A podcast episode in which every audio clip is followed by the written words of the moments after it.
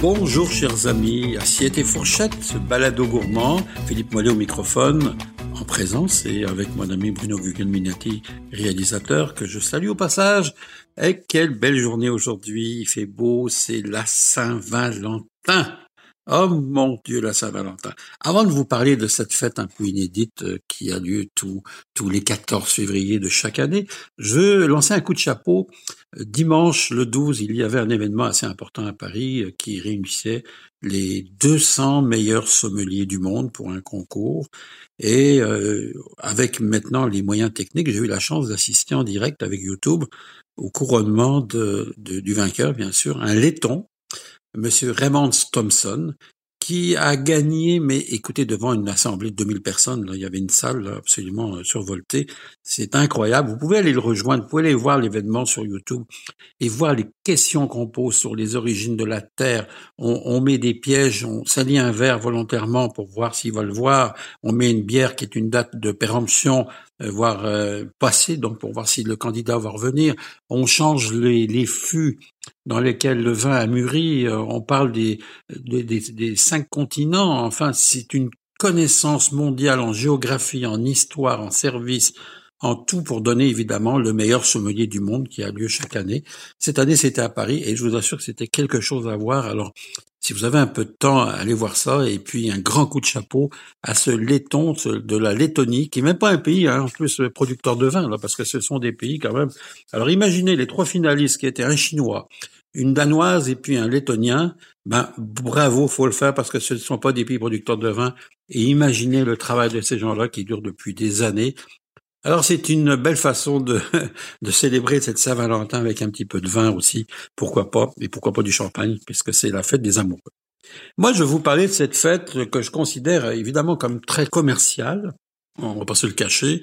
C'est une fête qui existe maintenant depuis, enfin, elle existe elle a existé toujours, la Saint-Valentin étant, étant un nom et surtout des martyrs, hein, il y a eu trois martyrs reconnus, mais elle est considérée dans de nombreux pays comme la fête des amoureux. Pourquoi? Parce que c'est, euh, on en profite pour échanger des mots doux, des cadeaux, et vous allez voir aussi là qui les roses rouges qui sont l'emblème de la passion, mais aussi bien d'autres choses. Donc ça remonte, on remonte au, au, 14e siècle, si vous voulez, euh, où ça datait dans les Lupercales du 13 au 15 février. Ça vient de la Grande-Bretagne, encore catholique. Et puis on fêtait, car on pensait que les oiseaux choisissaient ce jour pour s'apparier, donc pour faire des petits ou pour être ensemble. Et euh, c'est resté dans les traditions, et puis euh, maintenant c'est devenu un peu partout à travers la planète. Pour l'avoir vécu au Japon, on a des emballages un peu particuliers, parce qu'on offre des, des genres de melons, des fruits qui coûtent jusqu'à 100, 150 dollars, euh, emballés d'une façon comme un poupon. Alors c'est devenu la fête des amoureux. Bon, euh, doit-on offrir des cadeaux gourmands euh, pour cette fête? Hein? Moi, je vous dirais que euh, à un moment donné, là, c'est vraiment le commerce qui prend le, dessus sur toutes ces fêtes. Et quand on parle de Saint-Valentin, on pense fleurs, on pense chocolat, on pense champagne, euh, mais aussi on peut penser des huîtres aphrodisiaques parce que c'est ce qu'on voit. On, on, imagine toujours que l'huître est un.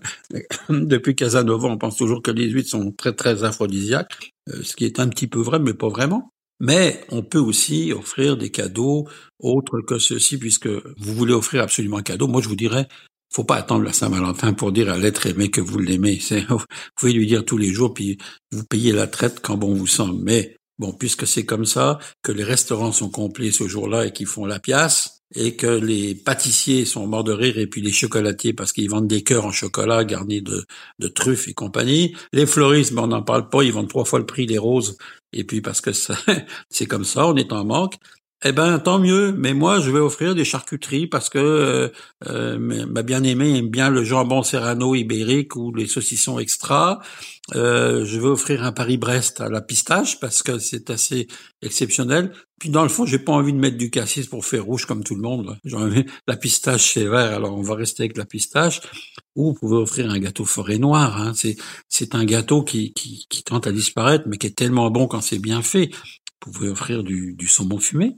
Hein pourquoi pas Parce que c'est agréable, c'est bon aussi. Et puis euh, pourquoi pas vous payer des bonnes bulles. Donc c'est un témoignage, on va dire, euh, de rappel. Mais euh, n'oubliez pas que le chocolat, ça vient avant Pâques. Et puis que la prochaine fois, c'est Pâques encore avec les cocos de chocolat. Donc on a vraiment régi le monde alimentaire avec des fêtes que sont euh, Noël, que sont les, les, rois mages, la galette des rois, que sont la Saint-Valentin, que sont Pâques, que sont l'Halloween, que sont toutes ces fêtes. Hein, c'est quand même spécial de voir que, bon, dans le fond, c'est des fêtes pour, dépenser et puis, euh, euh, évidemment, acheter des produits qui coûtent souvent deux fois le prix que ce qu'on peut les trouver en temps normal. Bon, mais pourquoi pas fêter la Saint-Valentin puisque c'est la fête des amoureux et que nous on vous aime de toute façon. Alors allez-y si vous voulez, allez-y prudemment. Et puis, je dois vous dire aussi une chose. On sait que cette année, les produits augmentent assez euh, violemment, merci. Et puis, vous allez voir que ça va continuer puisque on parle d'une augmentation des salaires et que je lisais dans la presse, on parle un peu partout de, de l'augmentation des prix. Encore une fois, encore cette année, il faut s'attendre à des augmentations assez salées. Alors voilà, mes chers amis, j'espère que vous allez passer cette belle journée en bonheur et puis euh, je vous le souhaite. Maintenant, je vais vous parler d'un autre euh, phénomène qui est arrivé. Au début, quand c'est arrivé, ça, j'étais vraiment pas content parce que on a lancé à, grand coup de publicité le saumon transgénique. Et euh, qu'est-ce que c'est qu'un saumon transgénique? D'abord, c'était qu'on peut appeler aussi OGM, si vous voulez. Ce sont des saumons que l'on a, euh, auxquels on a ajouté certaines, euh, je sais pas, on peut pas dire qualité parce que c'est pas des qualités, mais on a ajouté certains ingrédients spécifiques qui vont leur permettre de grossir quatre fois plus vite que la normale.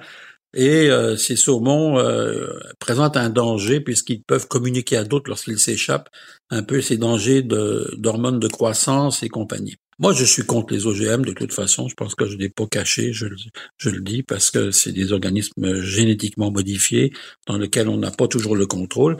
Et en 2020, il y a une société qui est à l'île du Prince-Édouard, Aquabunti, pour ne pas les nommer, qui décide donc de faire l'élevage de saumon transgénique. Pour qui? Ben Pour les vendre en supermarché. Euh, ça, c'est au Canada. Parce qu'aux États-Unis, ça se faisait quand même depuis quelque temps. Donc, il y avait ces ventes de saumon transgénique et d'autres produits. La seule différence qu'il y a, c'est que, et c'est là où on va continuer à se battre encore dans l'alimentation, c'est que nous, la plupart des gens qui sont des professionnels de l'alimentation ont dit pas de problème si vous voulez manger du, du maïs, si vous voulez manger du soja transgénique, mais affichez-le sur l'emballage de façon à ce que les gens aient le choix de choisir leur alimentation. Ça n'a pas été fait parce que le lobby des grandes sociétés alimentaires est plus fort que, que la volonté des gens. Alors qu'en Europe, ben, ils sont obligés de le marquer. Quand vous allez dans un supermarché en Europe, vous allez voir produit OGM. Donc, vous avez le choix de l'acheter ou de pas l'acheter. Ici, vous allez voir un saumon qui est vendu euh, dans un magasin ou dans une poissonnerie. Puis, vous savez pas que vous achetez du saumon transgénique parce qu'il est vendu euh, de la même façon que vous allez acheter un autre saumon. Et ça, c'est ce qu'on ne veut plus. Eh ben, la grande nouvelle, ça vient de se passer il y a une semaine à peu près.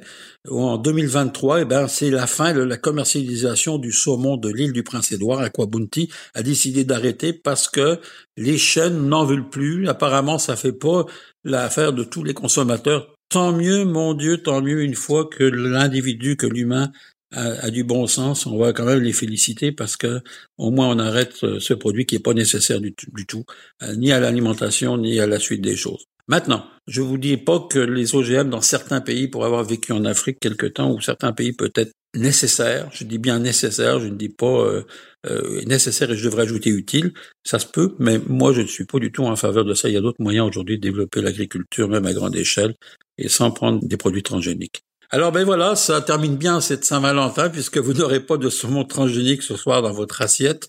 Moi, je vous embrasse et j'espère que vous allez passer une belle semaine. Puis vous allez voir que la semaine prochaine, on va se retrouver aussi avec un sujet qui va probablement vous intéresser. Et je suis, j'étais contre moi, je suis pas quelqu'un qui est en faveur des produits véganes. Ben, je vais vous prouver que j'ai goûté quelque chose qui m'a surpris. C'est très spécial. Je vous embrasse. Bonne Saint-Valentin à tous. Nous, on vous aime énormément. Merci d'être à l'écoute de ce balado Assiette et Fourchette avec Philippe Mollet. À bientôt.